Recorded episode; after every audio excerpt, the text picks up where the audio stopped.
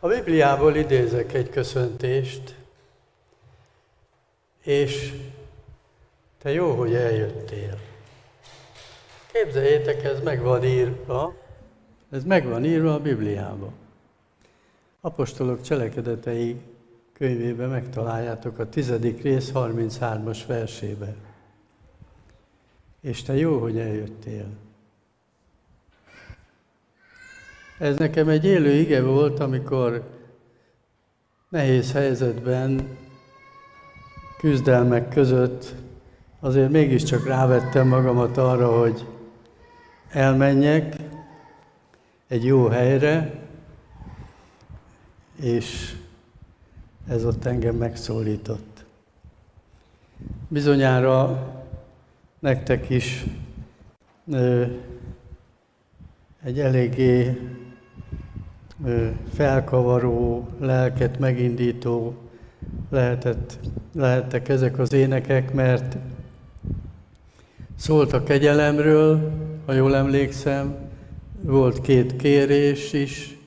Az egyik, hogy halljam ismét a te csendes szavadat, másik, hogy elfogadd az életemet, aztán pedig a leborulásról, feladásról szólt. Úgy eszembe jutott a jelenések könyvéből a 24 vén, aki leborul a Isten trónja előtt, imádja őt, és leteszik a koronájukat.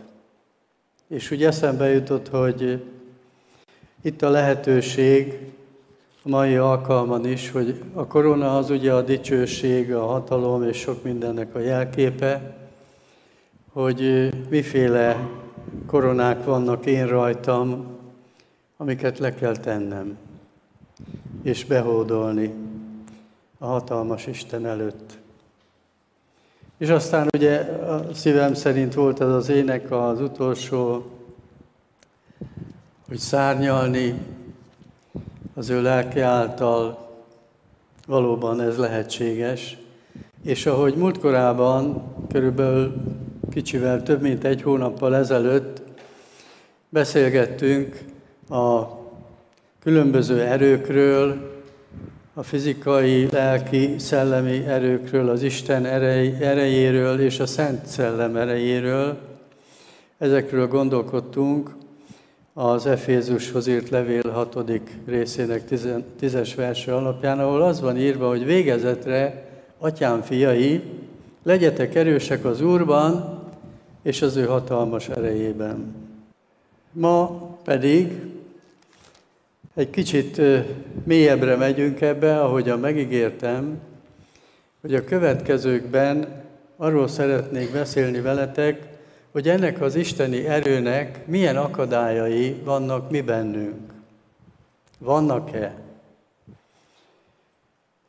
És hogy Isten szól-e ezekről hozzánk. És az a helyzet, hogy készültem, arra gondoltam, hogy ezt el tudom rendezni a mai nap, de már előre mondom nektek, és majd figyelem a, az órát is, hogy nem fogom, nem fogom tudni ezt befejezni, mert hét kérdést szeretnék megvizsgálni, föltenni nektek is, meg magamnak is. Előre bocsátva, hogy, hogy én se vagyok jobb, ahogy mondják a Deák Névásznánál. Nálam is van mit megmérni az Istennek.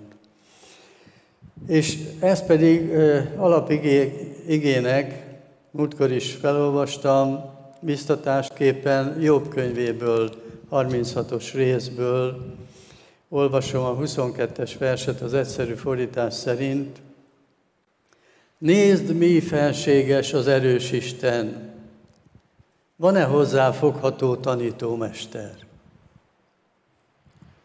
Engedjük, hogy megmérjen és tanítson, és felszámoljuk az akadályokat.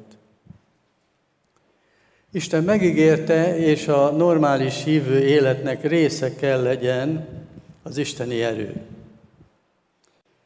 A világ erkölcsi süllyedése közepette az Isten népe között tehát jogos a várakozás, hogy a szolgálatokat megerősítse jelek és csodák által. Miért nem teszi, vagy csak csekély mértékben? Azt érezzük, hogy nem Isten késik, ha úgy is látszik. A gond velem, velünk, illetve pontosabban bennünk van. Ámosz proféta hetedik, könyvének hetedik részében olvasunk egy nagyon érdekes látomásról, amikor ő látja az urat egy kőfal tetején. Ahogy mérő zsinórral, ahogy itt nálunk hívják, függőonnal méri a falat. Ez egy ma is használatos, egyszerű eszköz, egy fém nehezékkel egy zsinórnak a végén, amit leengedve a fal mellett ellenőrizni lehet annak a függőlegességét. Megmutatja, hol tér el. Hol tér el a fal.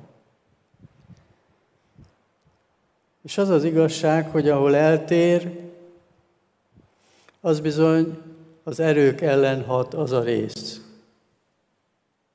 Talán ismeritek a gotikus nagy katedrálisok oldalán azokat a lefutó oldalpilléreket, amik csak olyan diszítésnek tűnnek, de anélkül nagyon sok ilyen épület omlott össze.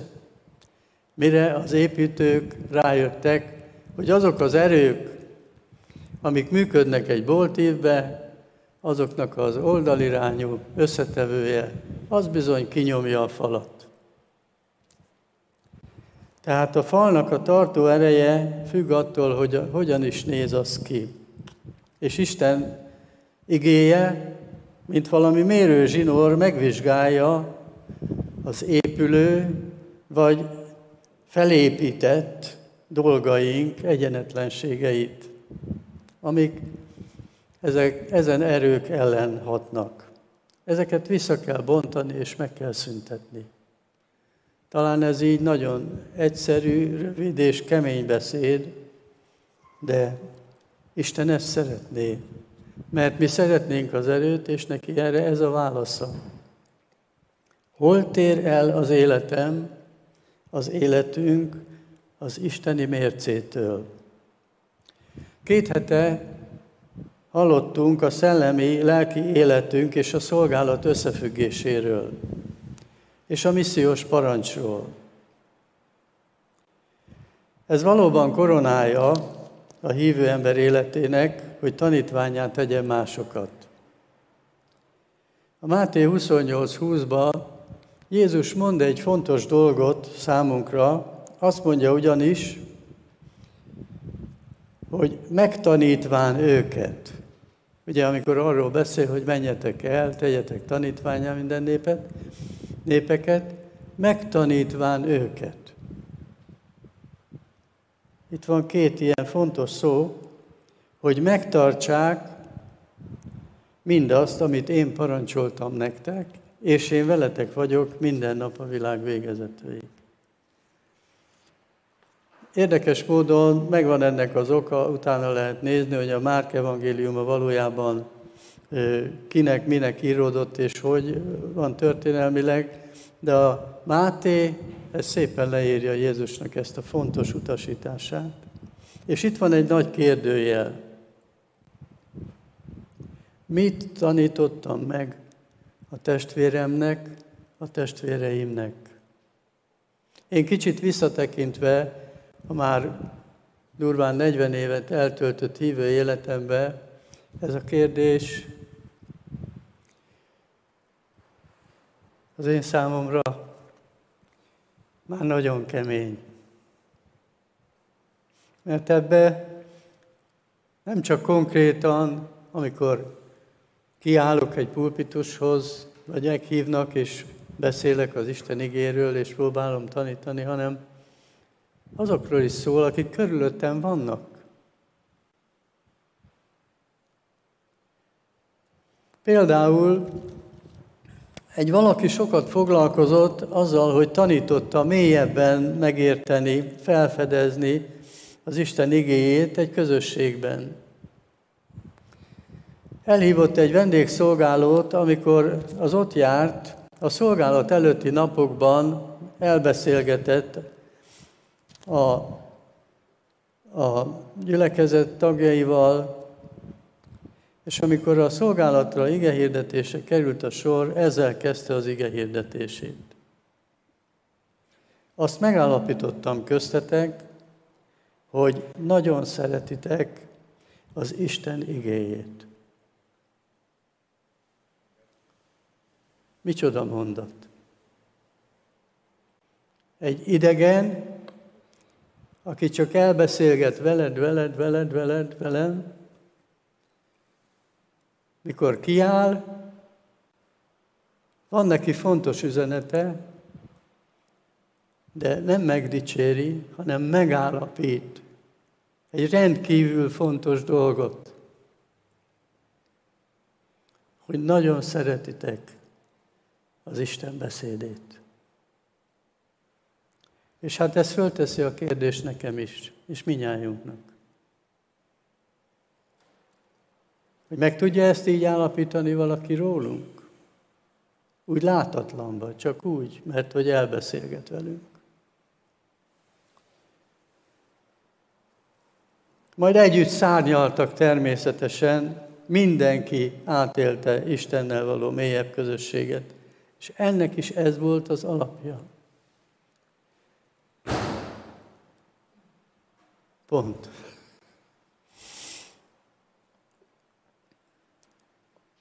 Miért is?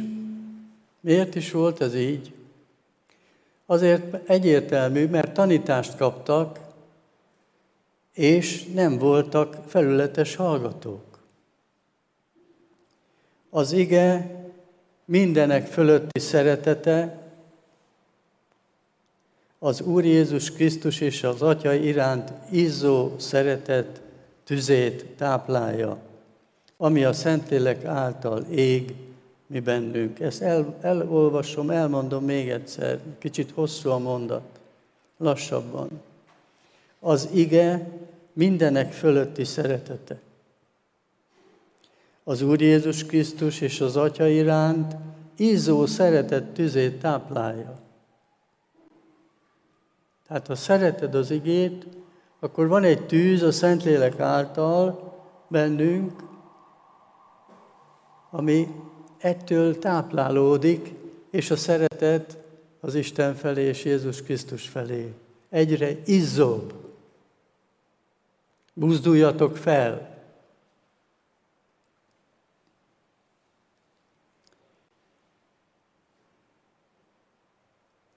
Ha van valami, amit jobban szeretek, vagy szeretünk, kihűl a szív, és már közel a rabság.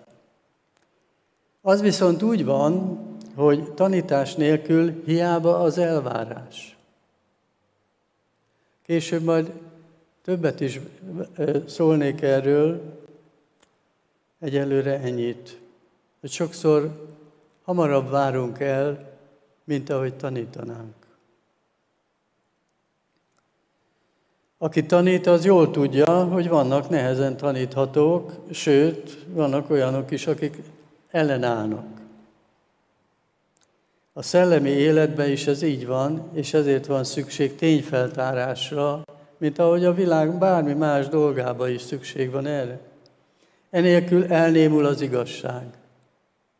Csak elhallgatás és sok-sok hazugság van.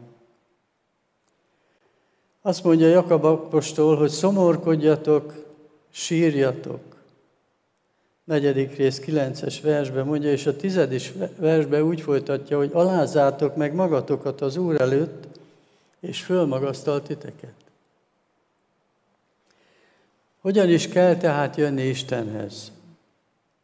Egyszerű dolog. Úgy, ahogy jövök a kereszthez. Ahogy hajdanán, vagy nem olyan régen, a kereszthez borultál le, és tértél meg. Valaki mondta egyszer, hogy két nehézség adódik, amikor elkezdi az ember olvasni a Bibliát. Az egyik az értelmi, hogy nem értjük meg azt, amit olvasunk. A másik nehézség és tulajdonképpen teher az erkölcsi része, amikor megértjük, amit olvastunk. És attól kezdve vagy elfutunk, vagy a felszólítás alapján tennünk kell valamit. A külső akadályozó tényezőkkel nem foglalkoznék, mert jó lehet volna mivel, amiken át kell küzdeni magunkat mindegyikünknek, de azt látom Jézus életéből, hogy ő mindig a belsőre tette a hangsúlyt. Így aztán ezzel folytatom. Mindjárt azzal, hogy Jézus szavaival, hogy tanuljátok meg tőlem, hogy szelíd és alázatos szívű vagyok. A Máté 11-be olvassuk a 28-as verstől, és aztán folytatja, hogy és nyugalmat találtok a ti lelketeknek. Nyugalom nélkül se tanulni, semmit se lehet elvégezni. De előtte van Jézusnak egy meghívása. Azt mondja, hogy jöjjetek hozzám, minnyájan, vegyétek fel magatokra az én igámat, és akkor lehet tanulni. Aki igát hordoz, az tanul. Aki nem hordozza az igát, nem tud tanulni fegyelmezetlen, betöretlen ember marad. Ha nem akarok tanulni tőle, vagy félváról veszem, nem lennék megtérve. Vagy pedig egy idegesítő, betöretlen személyiség vagyok. Vibrál körülöttem a levegő, vagy nyugalmat árasztok. Ez a két lelkület közötti különbség. És aztán mondja Jézus, hogy az én igám gyönyörűséges, az én terhem könnyű. De hát kinek? Kinek is? Kinek is könnyű? Kinek mondja ezt Jézus ilyen határozottan? Akik átmentek a halálból az életbe. Na hát ez egy nagy kérdés, és tulajdonképpen majd itt kezdjük el részletezni a, a gondokat. Mert most akkor konkrétabban az akadályokról, és ezek nem életvezetési kérdések és tanácsok, hanem újjászületés és megszentelődés kérdése. Hét alapkérdésem van magamtól is és tőletek is. Én is úton járok és küzdök. Nincs fontossági sorrend, mert a szellemi életben minden fontos. De mindenki máshol tart, maga dönti el, a rá vonatkozó sorrendet. Hol tartok ezekkel a dolgokkal tehát?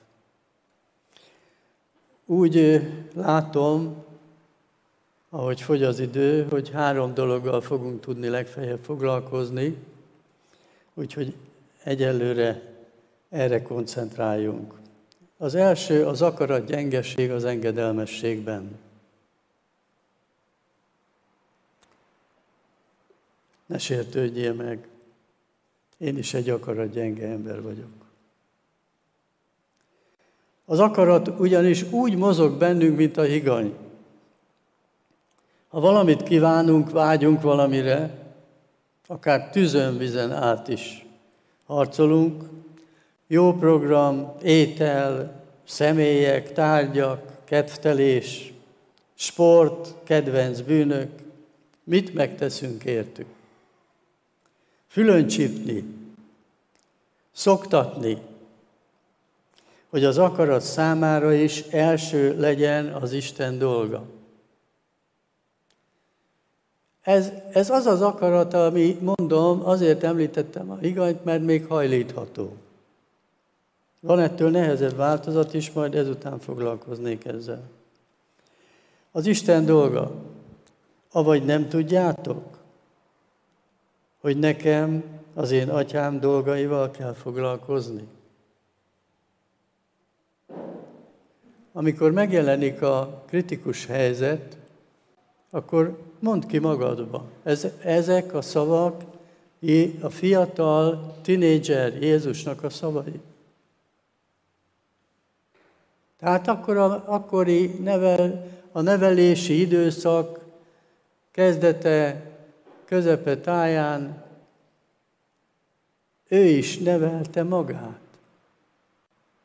Ez tudott kijönni belőle. A te akaratod akkor fog ehhez az irányhoz igazodni, hogyha szoktatod, és én megpróbáltam erre ráállni, és fantasztikusan jó. Azt kell mondjam, hogy nagyon jó, lelkesítően jó. Ha eszedbe jut ez, Jézusnak ezek a szavai, amikor két dolog között dönteni kell, de tudod, hogy neked most az lenne a dolgod, hogy leülj és imádkozzál, vagy olvasd az igét.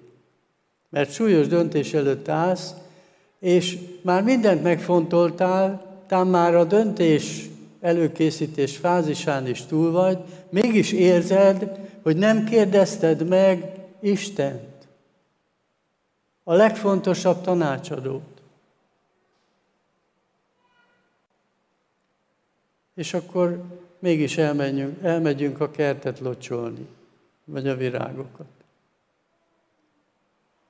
De ha eszedbe jut ez a gyönyörű mondat, nem tudjátok? Akik rátámadnak a szellemi életbe, hogy elvigyenek attól, hogy mi a dolgom, hogy Isten dolgaival kell nekem foglalkozni. Ha ezt elmondod egyszer, kétszer, hozzá fog szokni. És ezek a sugallatok el fognak távozni.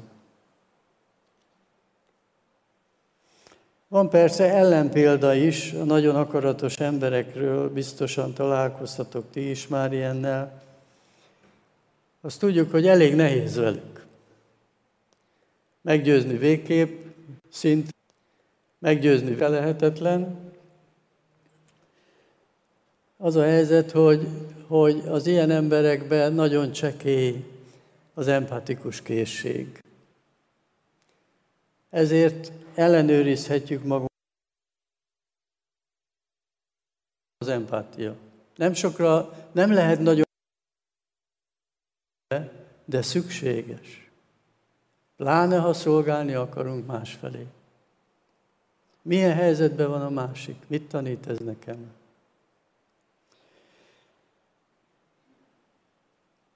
A gyengeségre, hú, hát itt előre Elnézést kérek mindenkitől, akit esetleg érint, vagy aki hallja, és emiatt van érintve. Nagyon jó példa az étkezés. Pontosabban a falánkság, mondjuk ki őszintén.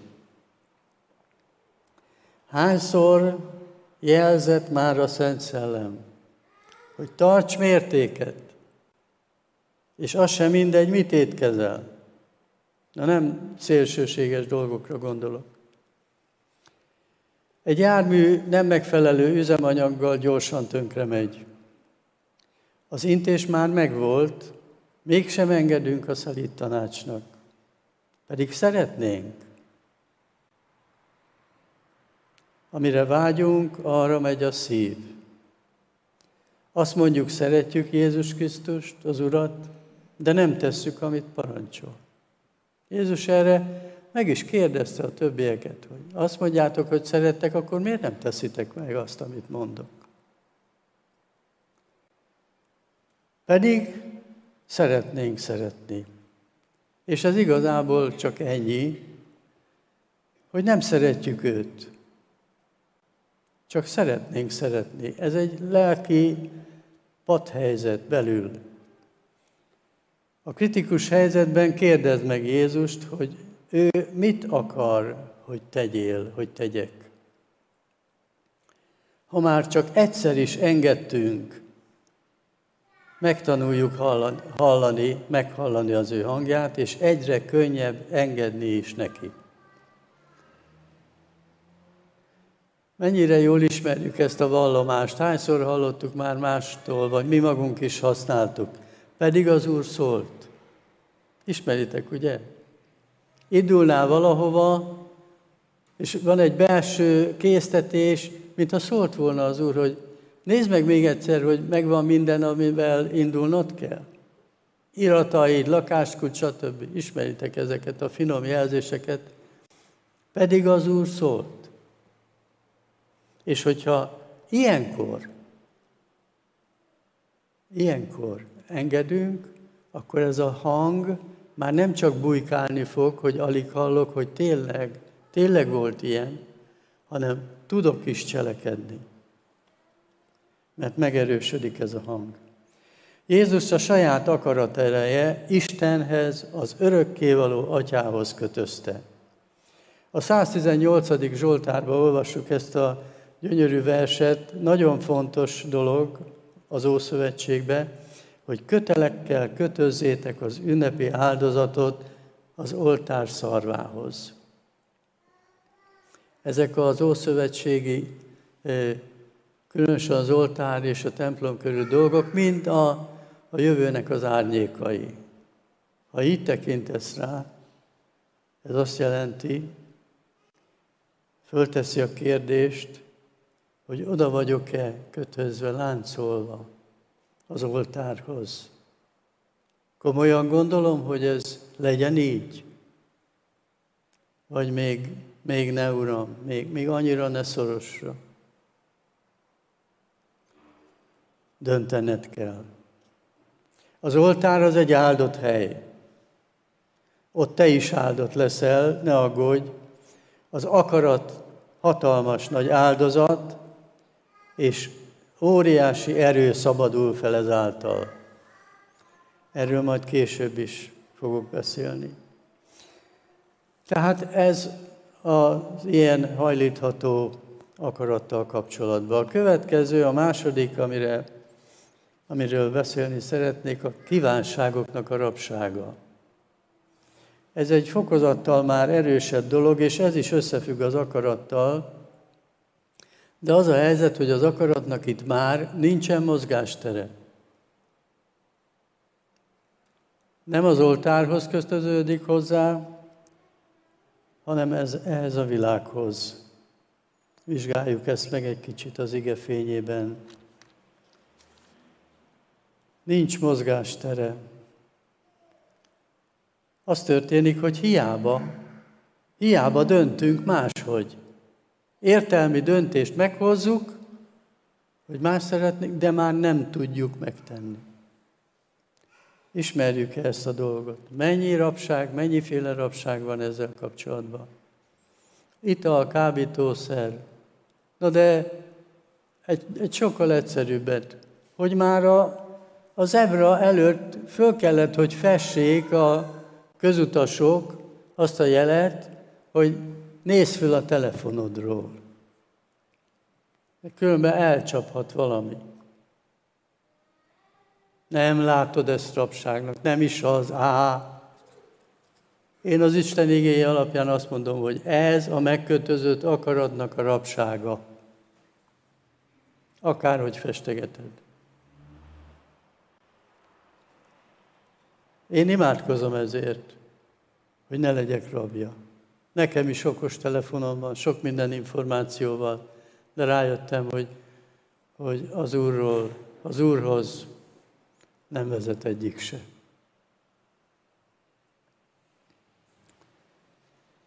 Tehát ezek már kötelékek.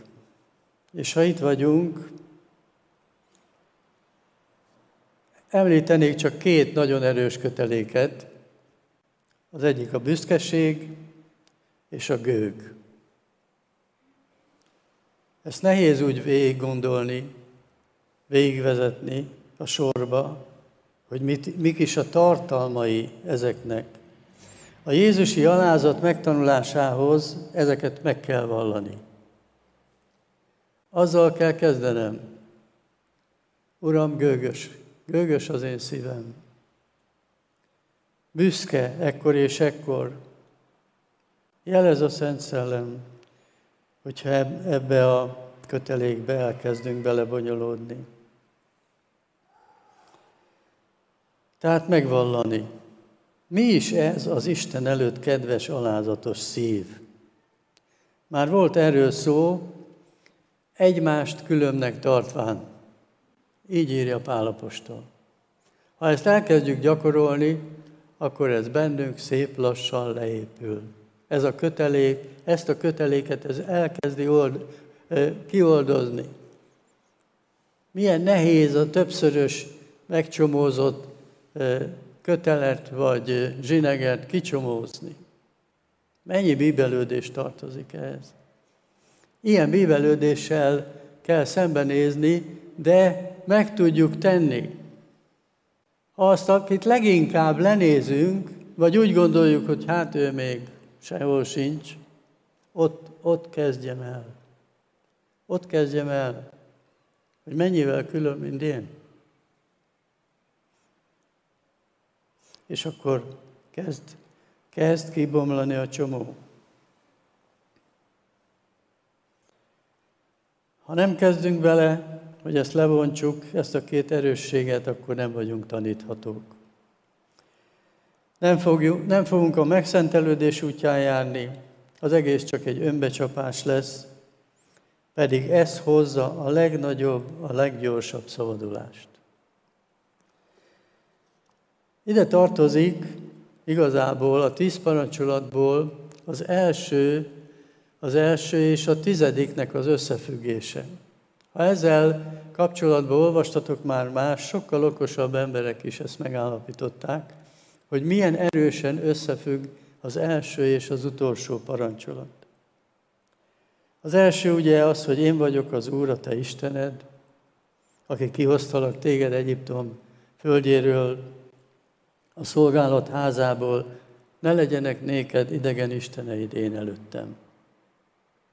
Egyértelmű, világos beszéd.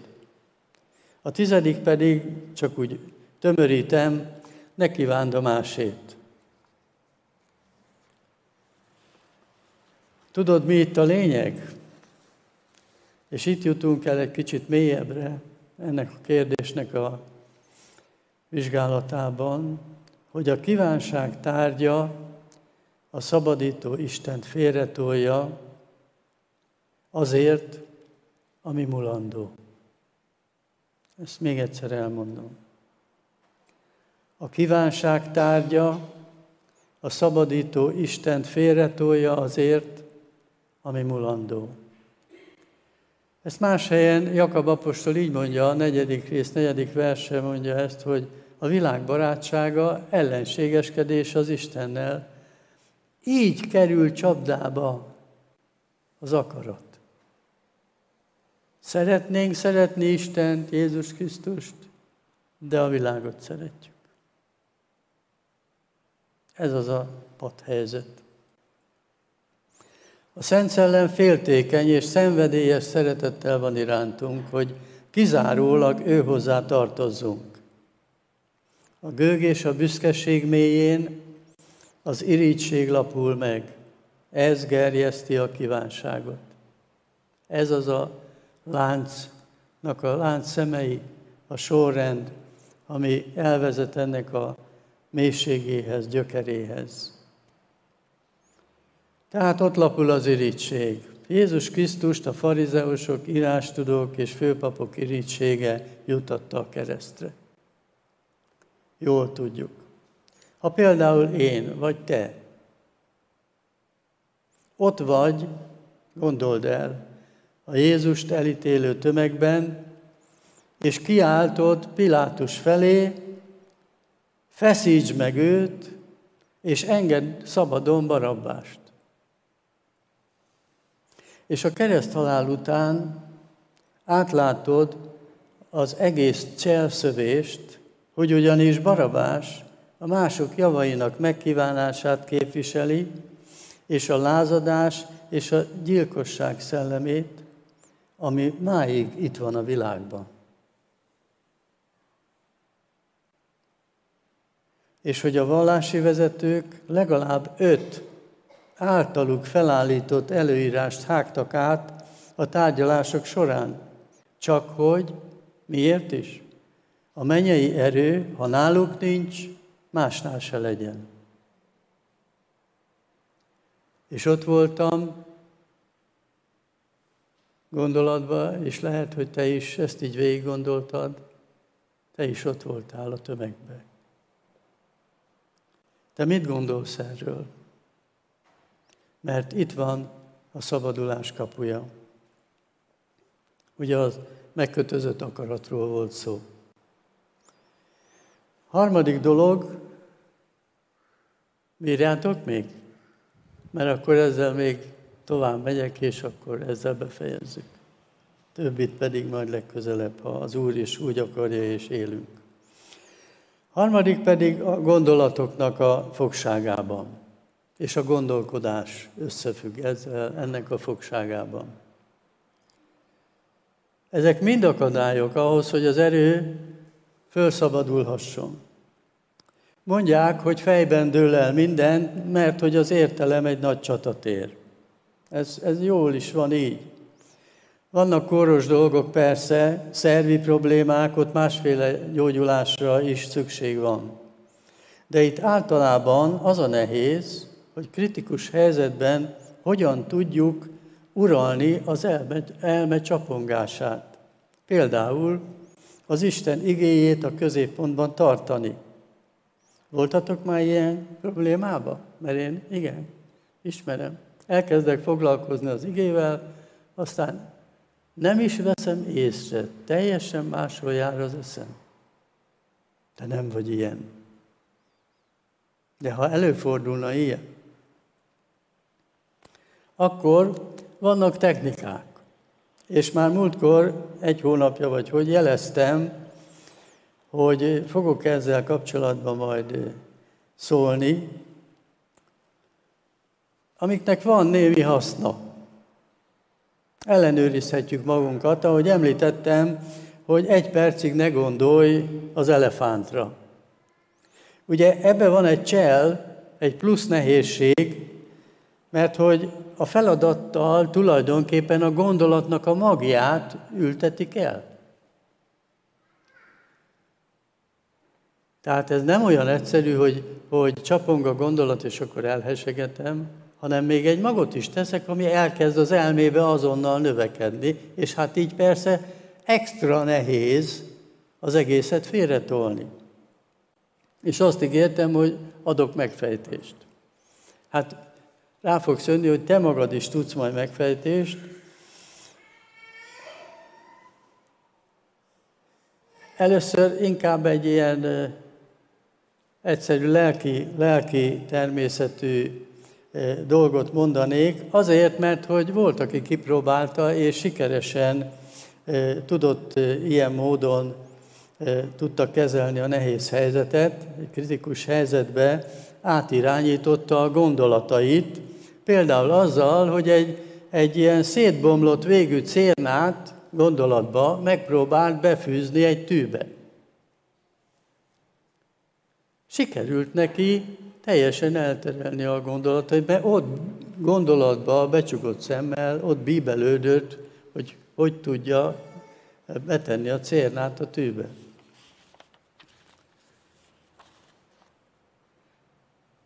Pálapostól az Efézusiakhoz írt levélben, a negyedik rész 23-as versbe mást mond. Radikális megoldást mond. Teljesen újítsátok meg a gondolkodásotokat.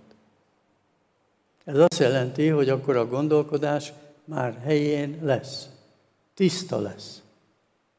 Nem kell ilyen technikákhoz folyamodni.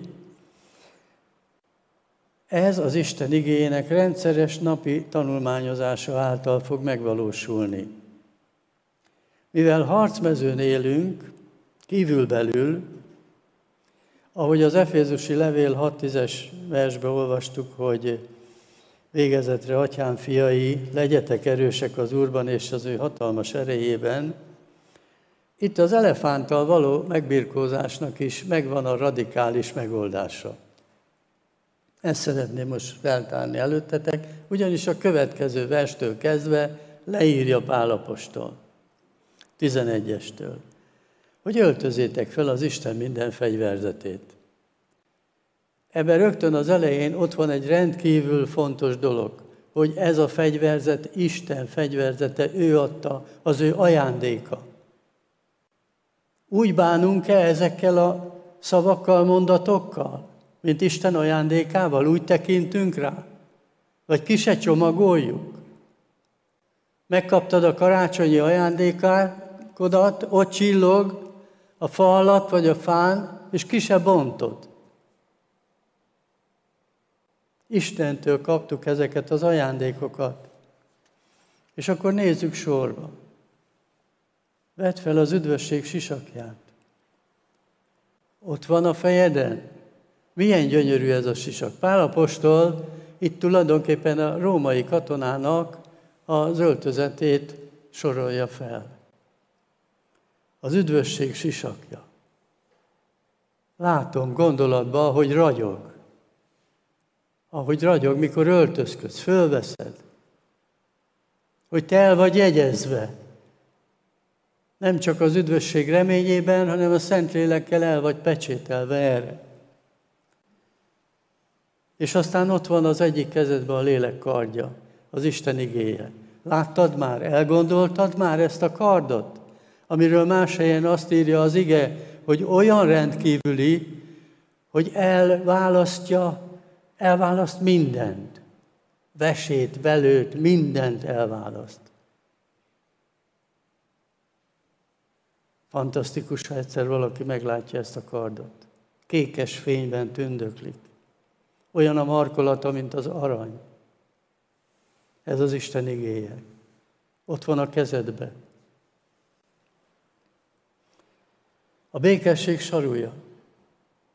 Ez úgy nézett ki a római katonánál, hogy nem olyan, mint egy papucs, hogy hát úgy, ahogy betekerjük, aztán gyerünk a csatába. Ott kövek vannak a terepen, mindenféle akadály.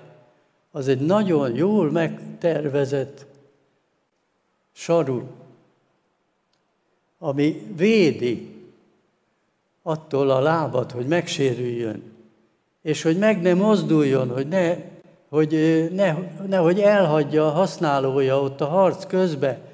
Több csat is hozzá tartozik, egész a, a sípcson majdnem a térdig föl kell kapcsolni a különböző csatokkal.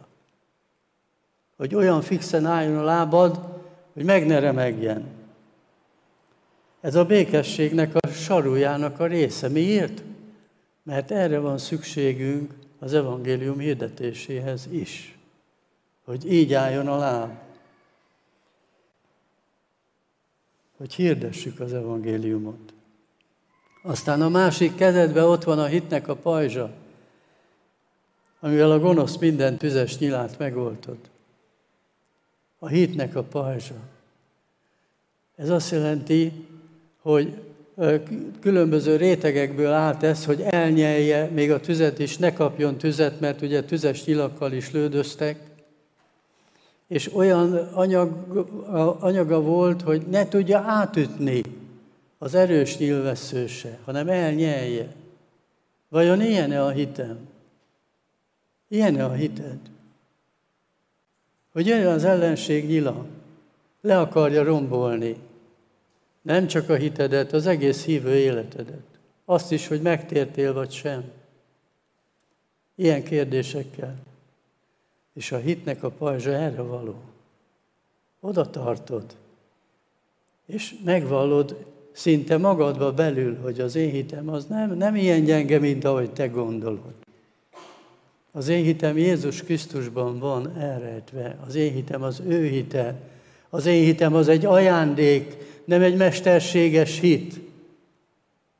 Az ördögök is hisznek és rettegnek. Semmi alapjuk nincsen a hitre, csak annyi, hogy rettegnek. Az én hitem is ilyen volt hajdanán. Hittem én Istenben, Jézus Krisztusban, de halott hit volt, mert nem volt kapcsolatom azokkal, akikben hittem. Ha de neked nincs kapcsolatod, akkor rohanj hozzá, mert a hited még nem élő hit. Úgy is mondjuk, hogy élő hitű keresztények. És ha él a hited, akkor él az a pajzs. Van erőd megtartani, és semmi nem üti át. Aztán igaz lelkűség övét felövezve, az igazság melvértjét fölvéve, kétszer is említi az igazságot. Az igazság az vesz veszi körül és tartja mindezeket rajtad. És a mell, ami a szívet védi, a sisak a gondolataidat, belső szerveinket. És van egy hetedik dolog is, amit föl kell öltözni, és ezt nem nagyon szokták említeni, pedig a következő versben meg van írva, és a szellem által imádkozni minden időben. Így teljes ez az öltözék. A belső öltözék a szellem általi állandó imádság.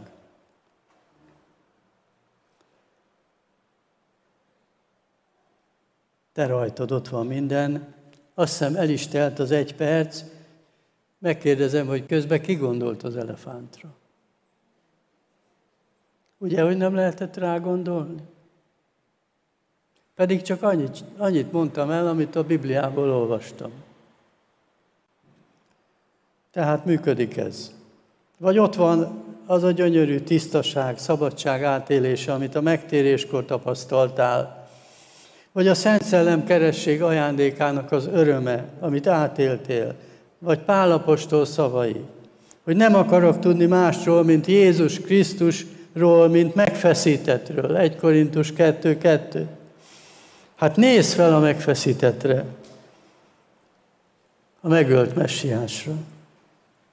Galata 2.20-ban. Krisztussal együtt megfeszítettem, aki által nekem megfeszítetett a világ.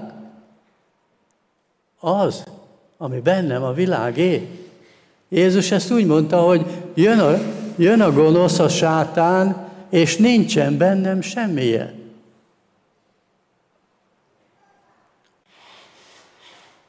Mi, a, mi, akik bemerítkeztünk Krisztus Jézusba, bemerítkeztél? Az ő halálába merítkeztünk be. Elfelejtetted talán?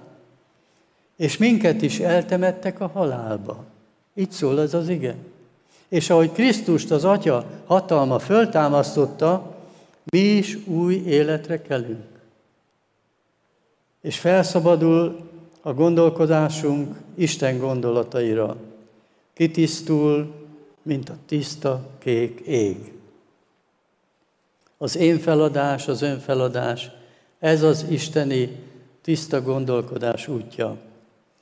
És a bennünk lakozó Szent Szellem által kiáltjuk, Abbá, Atya, Atyám.